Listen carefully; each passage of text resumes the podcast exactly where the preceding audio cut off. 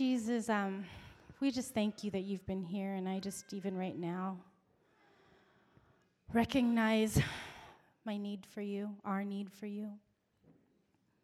Would you soften our hearts and our spirits to be in a position to hear your voice?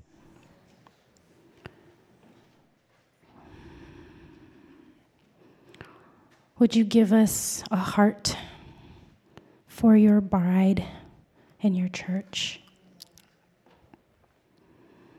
Would you take the revelation far deeper than anything that's preached up here, Father God, and make it um, each and every person's own? I pray that you would speak to each person in this room the very thing they need to hear about your body.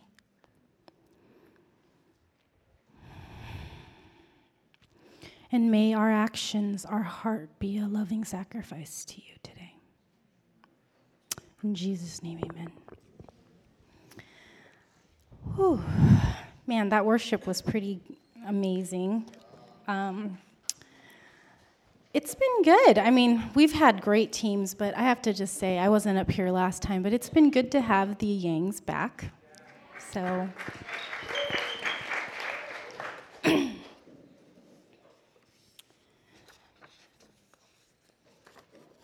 You guys always get to watch me um, wrestle when I'm up here. One of the things that I wrestle with pretty consistently is um, I think I say this, I've told you guys this, but I'm kind of like an information junkie. And so I like to absorb a lot of information and think about a lot of different things, but that also puts me at a great disadvantage that whenever I'm up here, I want to talk about all the things that I read and saw, and there's just not enough time. So let me just say for the record, when I were talking about the bride or the body of Christ, there's no way that we can do any of it justice. Um, we're just kind of starting. Um, we have a sermon series, but it's really one of our annual priorities from last year um, called Being Responsible for the Bride. And um, when we're talking about being responsible for the bride, there's a lot of different components to that. Um, there's just the component responsible for the bride, for those of you guys who may be aware of the language, um, and for those of you who aren't. The bride refers to the body of Christ, the church. And um, there's two different parts of that. And what we'll kind of talk about today is a little bit of an overview, but I think, if I'm really honest, I think what we're going to end up doing is double clicking on it over the next year and maybe the next decade. Um, I feel like it's a pretty profound and deep topic that we're really, as a church, just starting to get revelation on. And to be perfectly honest, as a church over the last 15, 14 years, it's not something that we've um, preached about really heavily because I really feel like how important it is is something that God has been unveiling and, unve- and revealing over time. But I really think that it's probably one of the most important things on the heart of God. It's something that we oftentimes think is kind of extra. Um, and that's evidenced by you can see in our culture people just kind of church shop they just kind of go wherever they just listen to uh, sermons online but they, no, a lot of people in our culture do not realize and understand the incredible significance of the idea of church it's one of the areas i think that causes a lot of grief and a lot of um, a lot of the reason why people stop going to church is because of the church. And so I think when we're talking about such a big topic, we, I think it's really great and really helpful to kind of recognize where we start, what our posture is, what our own experiences have been, and then really invite um, the Holy Spirit to uh, speak to us about where He wants to take us from that point to what is actually true and what He believes about her. Um, so, one of the things that um, this is kind of just the way I think. I think about everything um, first. I think really like big picture, and then I like to double double click and then go down um, into a little bit more detail. And for those of you guys who have been here over the year and maybe even um, starting last year at retreat, one of the things that the Lord's been really speaking to me is kind of like a more holistic perspective of the gospel, starting from creation all the way to Christ's return and reestablishment of heaven here on earth. And when we're talking about the bride, this is a term that's really important in, in contextualizing in kind of that bigger scheme and narrative. Because when we're talking about the bride, we're talking about the way that God refers to the church at the very end times when he's coming back for her.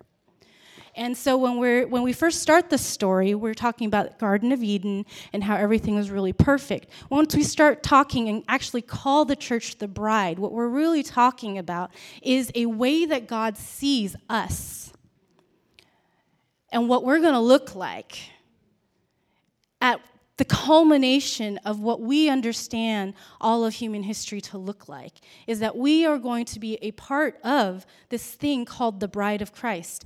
We, we collectively, all the people on earth, in every nation and culture, young and old, that, that have decided in this lifetime to call Jesus our Lord, we will collectively be a part of this thing called the bride of Christ. And we get to be invited to a celebration that is never existed in all of the universe until that moment comes.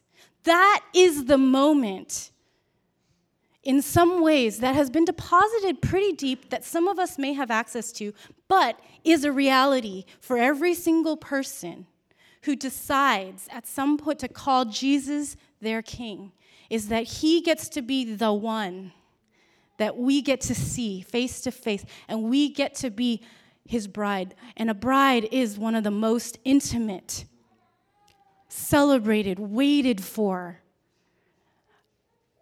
people, ideas of all time.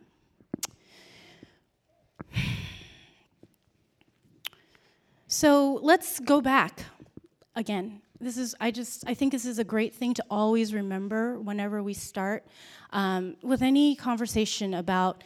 Um, about the Lord, I really like to start with what, what was his original intention? What did things look like?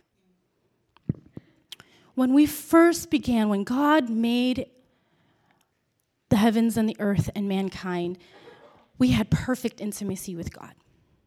Right? It says that we walked with him in the cool of the day. So that me and that's not a metaphor. That is like actually he wasn't invisible.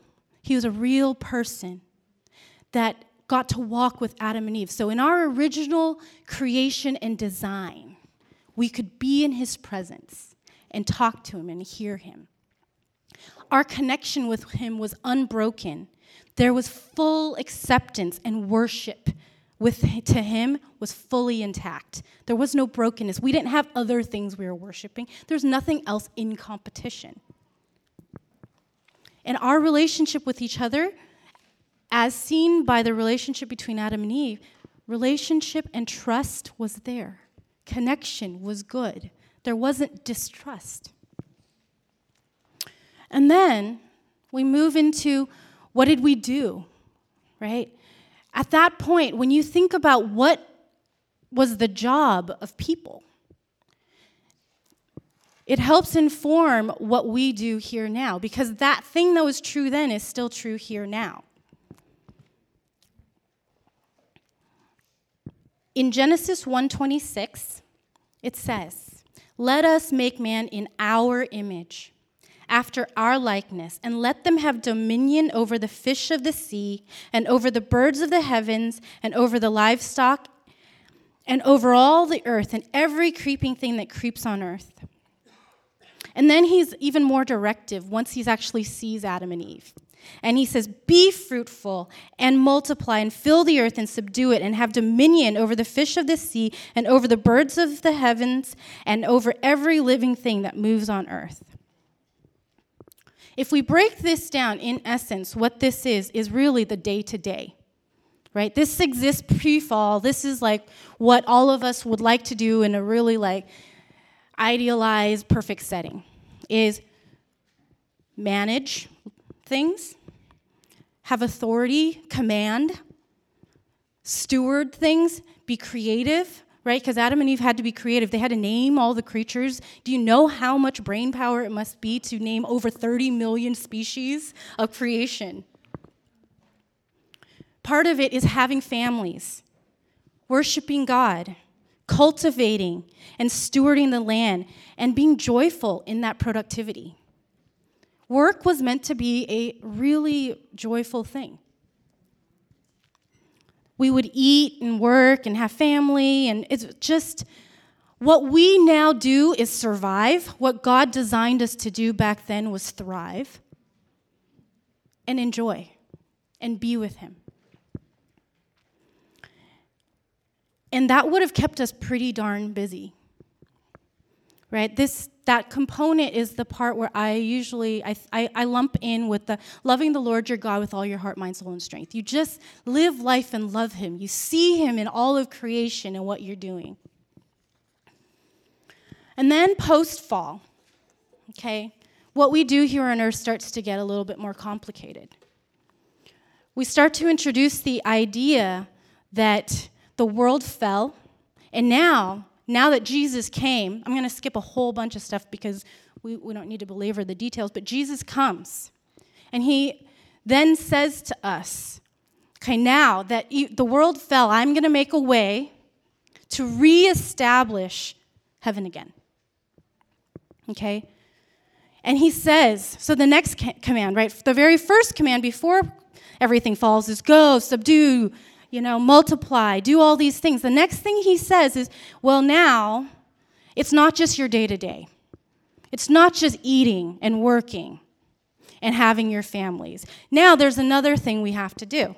In Matthew 28 19 to 20, he says, Go therefore and make disciples of all the nations, baptizing them in the name of the Father, Son, and of the Holy Spirit, teaching them to observe all that I have commanded you. And behold, I am with you always to the end of the age. And so now, in addition to living life and all that that entails, right, there's the component of now in our own lives, we have to not have to, but we get to see all those areas redeemed. We get to see family redeemed. We get to see work redeemed. We get to see what all of that looks like. But now we also get to be part of the rescue plan for all of Earth.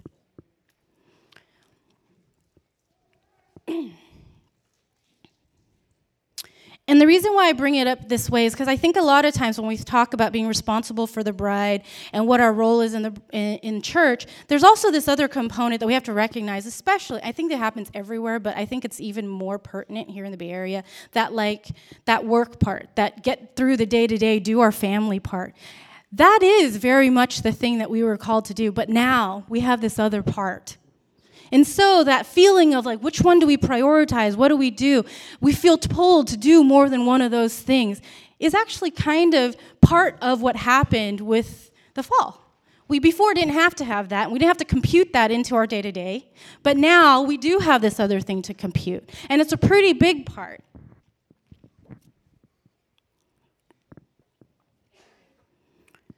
So I'm going to um, throw out two different um, metaphors, but I think this one um, just the idea of the bride. Um, I'm not going to get into it super, super, super, super in depth um, because I think we'll kind of get to unwrap that over time. But in Ephesians 5 25 to 27, if you'd like, you can open it, open your Bibles and go there. If I, uh, yeah. I didn't get to send it to the nice projector person, so you guys will have to tick, tick, tick on your phones. Or you can just listen. Husbands, love your wives as Christ loved the church and gave himself up for her, that he might sanctify her. Having cleansed her by the washing with the word, so that he might present the church to himself in splendor, without spot or wrinkle or any such thing, that she might be holy and without blemish.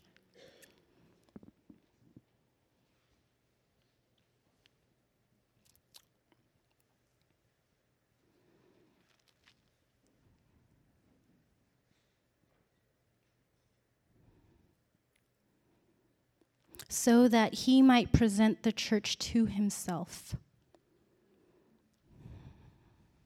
in splendor, without spot or wrinkle or any such thing, that she might be holy and without blemish.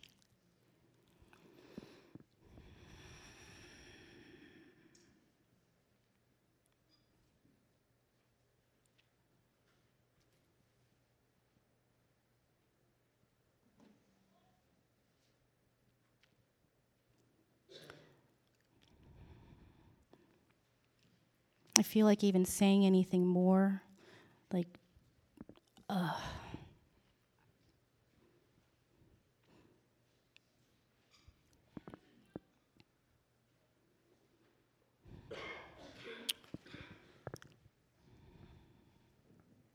So I want us to keep that in mind that Jesus, that part of the work here on earth is that we get to become the bride and we get to prepare the bride. We are both her in being the one being worked on, but we are also her in the ones that are walking alongside the one we love to go and find the rest of her. And this is where my metaphor is going to shift a little bit. Um, it's, I really do believe that um, God is very relational, and so even his metaphors are relational in nature. Um, he could have picked any metaphor. Um, for the end of time, but he decided and he picked one that is about two people in the most intimate relationship we have ever un- can understand as people.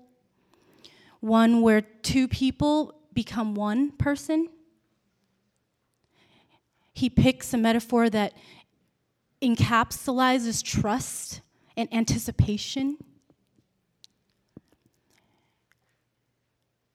because he is relational, and that's how good he is. That is the prize. And I want to use that terminology because I'm going to shift metaphors now into a, I think it's silly metaphor, but I think it's very useful. So we're going to talk about the rest of life as a video game.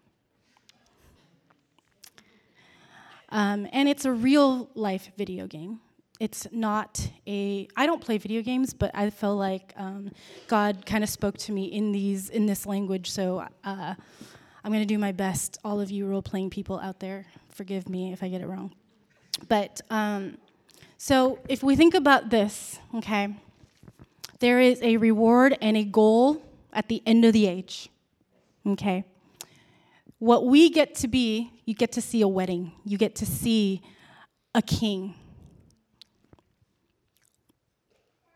But there are rules of engagement. One, and I said this before, you don't get to make anyone go with you. The person has to want to go all on their own.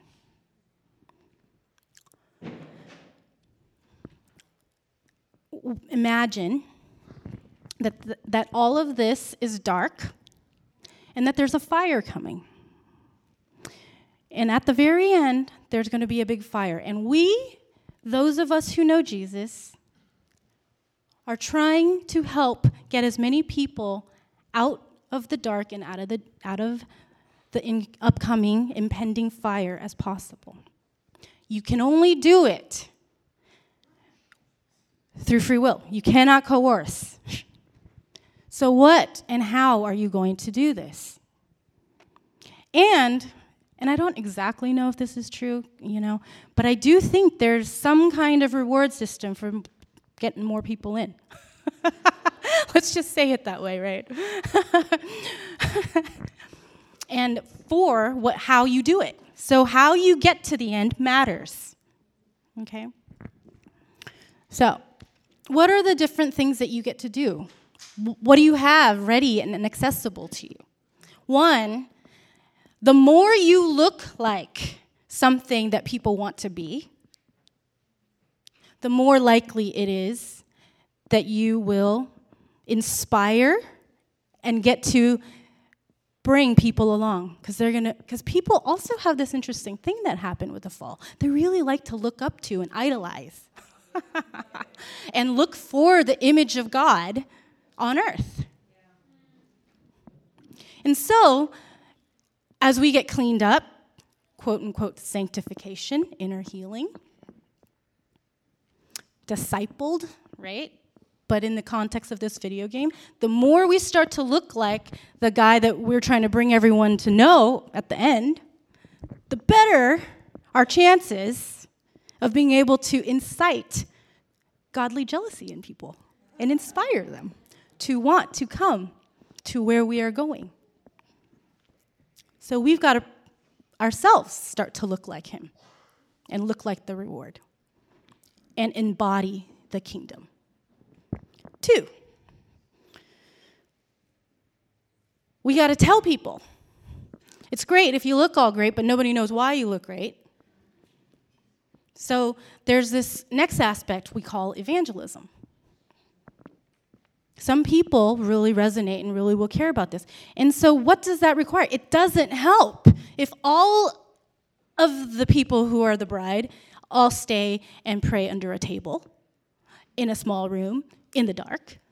It's nice if some people do that, but some people actually have to go, right? The go therefore to all nations. And it's not helpful to only go to one place. We have to have people who go to all the different places. The part of the problem of the church, I feel like, has been that it's only been one type of person going to one types of places. No, we need all of the different varieties of people with all the various different gifts that we have, all the different ways that we relate to who God is to help different people because other people relate to God in very different ways. And everybody, right, part of getting them to be interested is that they feel like they can relate. And so we need more people who look more like Jesus in totality and fullness. But somebody's got to tell them. So we've got to have some people who do the telling. Got to tell them about the, the, the groom. Got to tell them about the wedding feast.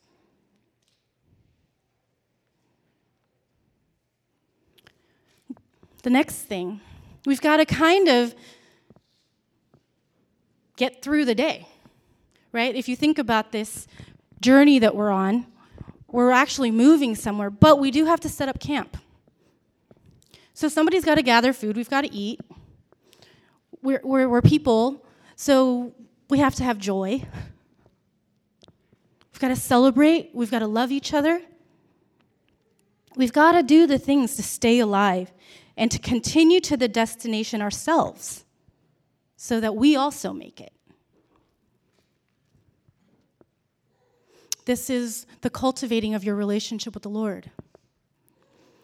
Part of this is as we set up camp, the messes we make, we've got to clean up and recognize and admit that we made them.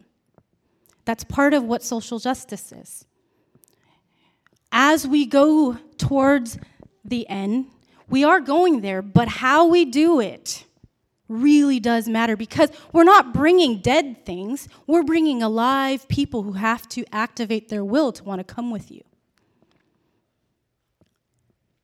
And so, as we go on this journey, part of the journey is pick, packing up our tents, fixing our messes if we've made them, because we do, as, you, as most people know.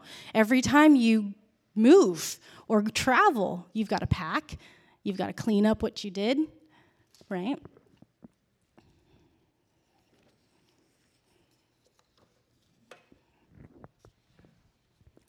I hope even as I, I kind of use this this um, metaphor that, and outline these tools that we have, that maybe some of us can start to see what are the parts in this um, journey that resound more for me, that I'm excited about.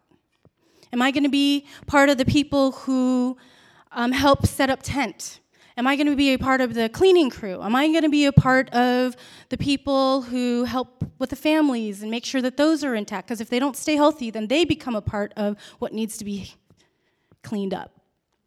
Are you a part of the tellers? Are you a part of um, the ones who help people once they have heard the message deal with their hearts?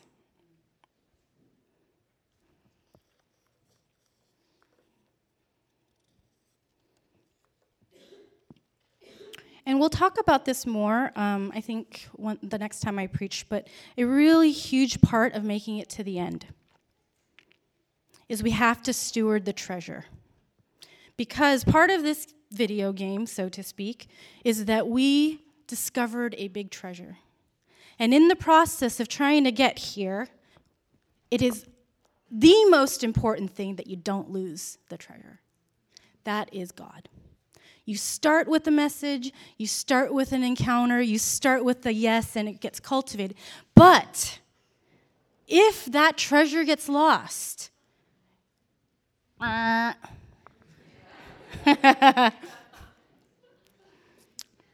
luckily we get a lot of second chances, but we really only get to hear whatever happens, however we show up on this day, is what we get points for. Okay? So we'll talk more about that, that stewarding that treasure at another time. But just know that none of it can happen if you don't have that treasure with you. Because that's like your energy package or whatever it is that you call those things. Say, I'm trying.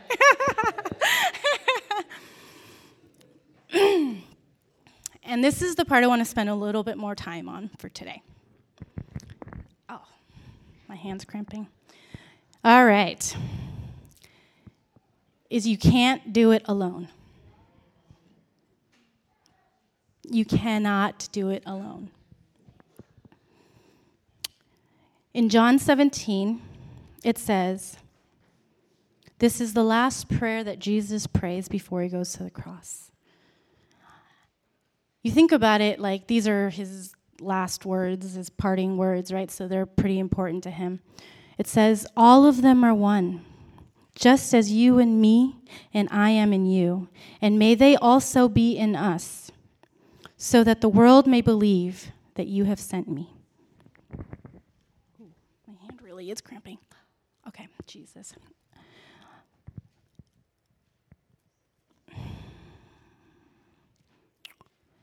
And then I'm going to read one more scripture and then I'm going to tie these two together. It says, A new commandment I give to you that you love one another. Just as I have loved you, you also are to love one another. And by this, everyone will know that you are my disciples, if you love one another. So, our oneness with one another and our connection with the body of Christ is paramount to this journey happening and happening the way God designed it to. If you get there alone, one, you may not actually make it there. Right? Like, I'm not saying you can't, but it'd be really hard. But if you make it, if you're kind of going along disconnected, the world doesn't get to see Jesus. These two scriptures, part of it is for you, but some of it is for others. It says, that the world may believe that you have sent me. By this, everyone will know that you are my disciples if you love one another. One of the most powerful things, the most powerful witness to the world, is when we love each other well when in this place with other people who have said, I am committed to Christ, so I actually don't get to go anywhere because you're going to be in heaven. We're stuck with each other actually for all of eternity. So either whether you like me or not, I'm never going away, right? But here, in the local body, you, ha- you get the chance to practice what being together looks like here in the local body, wherever it may be, it doesn't have to be ours, right? Because we're act because the church is more than just one little church. Despite what many people may think, the church is those who call Jesus Christ their Lord and Savior. And so when we start to love one another, prefer one another, sacrifice for one another, honor one another, Love one another in tangible, explicit ways. Focus on the fact that we are one. That is where our witness strengthens.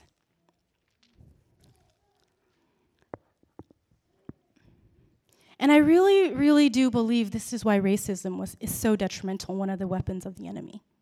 Because what the enemy has done with that is he said, we're not all one. He made people, different people in different cultures who have come to know Jesus, all of a sudden feel like we're not one. There's some people who are better than other people. That is a strategy of the enemy.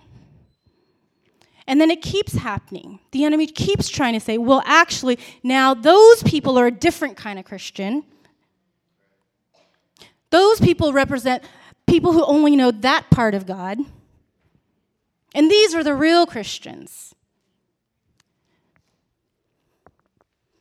And then make us fight, hurt each other, try to assert who's the better, who's the more right.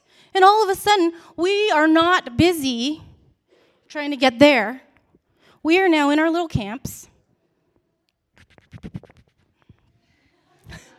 right? You picture your little little icons. Not going anywhere. Pause game.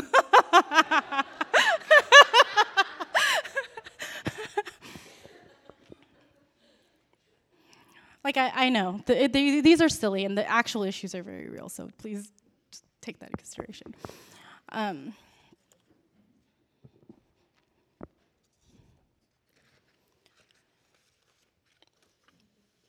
I believe that the enemy wants us to be divided, right? The, the word says that where a kingdom is divided, it cannot stand. So, if we're talking about a mission, it's a cooperative mission, there's really we all have to get there, as many people as possible. And what the enemy does is he says, You're not one. You're, you guys are all different. He tries to convince us that we're different dep- depending on culture, nationality, color of our skin, our theology, our politics. He tries to say we're different because we have different ways to solve the brokennesses of the world. He tries, and then let's just say we're in agreement there. He tries to then say we're different because, well, those people are the worship people, and those people are the tech people, and those people are the Bible people. And he makes those people then fight. Those people are the prophetic people, those people are the apostle people, those people are the evangelist people, and we don't have a whole lot in common. Or he makes us feel divided and different because of our personalities. Well, those people are the happy people, and those people are the sad people, and those people are the party people, and those people are the painting people, and those people are the computer people, and those people are the whatever, whatever, whatever people. And what you can tell that it's the enemy because the fruit of it is I'm different, I need I don't want to be there too with them. I'm not like them. I'm the only one. I'm the oldest. I'm the youngest. There's no one else like me. But if you really think about it, at the end of the age, it's going to be young and old, every single person from every nation, every culture, we're all going to be together. And so, when we hear the voice of God, what he says is, No, in me, there's only one. There's one church. There's one kind of person, and that's the kind of person who knows they need me. There's only one. There's me, and then you all as the church, the bride. There's only one bride. There's not like the Seventh day Adventist brides, and then the Baptist brides, and then the charismatic brides, and the whatever. There's only one bride. Oh, but those are the people who knew the Holy Spirit, and those people didn't. You know what? We're all so far from what God looks like that if we even get a little bit of it right, we're doing pretty okay.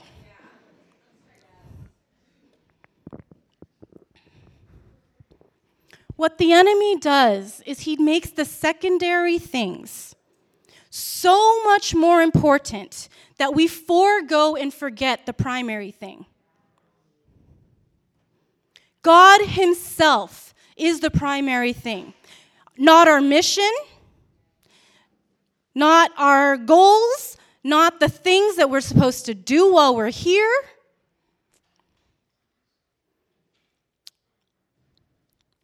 God Himself is the primary. He's the maker of heaven and earth. He's the center. When we get to heaven, He is what all of it is all about. He's the light. There's not even a sun. You don't even get to, you know, there is nothing and no one else. The only thing, this is one of the things I believe, and I haven't, I don't have full, full evidence of it, but I believe that God made it so that when humans were trying to create the Tower of Babel, what they're trying to do is get to God without Him, right? He created those differences intentionally to separate us. He created cultures and languages and all this stuff so that we, if we were trying to do it on our own, would eventually fight. But once we know Him, we don't get to, we, we don't need, we can use those things and they can be good things, enhancements, to celebrate all of the richness. But the thing that creates us and makes us one is Him. That if we are now in Him, there's only one way to get to heaven, and that's through Him.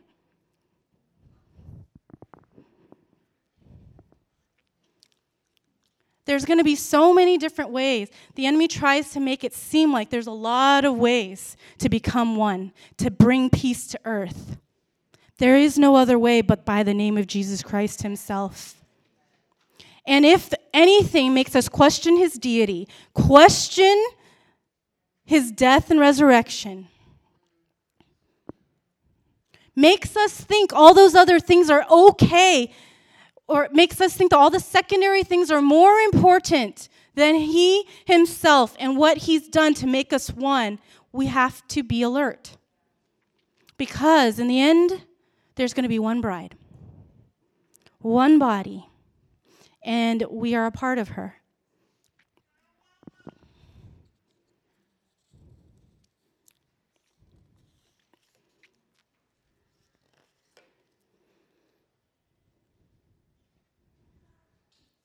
So I would love um, us to have the worship team come up, and um, that's all I have for this portion. But I really just, this is like one of the things that I'm most passionate about because I really feel like I'm not the only one. I believe that there's a lot of us in this room who are called to be a part of preparing the bride. And part of preparing the bride is being a vicious advocate of keeping her one. Everything else in the world tries to make us different make us not celebrate our differences, but make us see them as things that are divisive and not the same. But God Himself, and for His bride, I really believe part of it is when we meet another believer, brother, sister, there are things that we may not agree with, but you know, there's a lot of things that we're all working out in our own theology and our own salvation too. So let the Lord deal with that.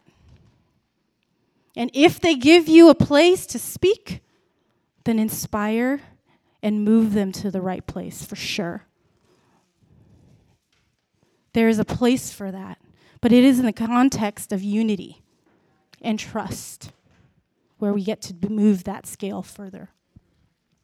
All right, um, let's uh, let's worship and be one. How how how about that?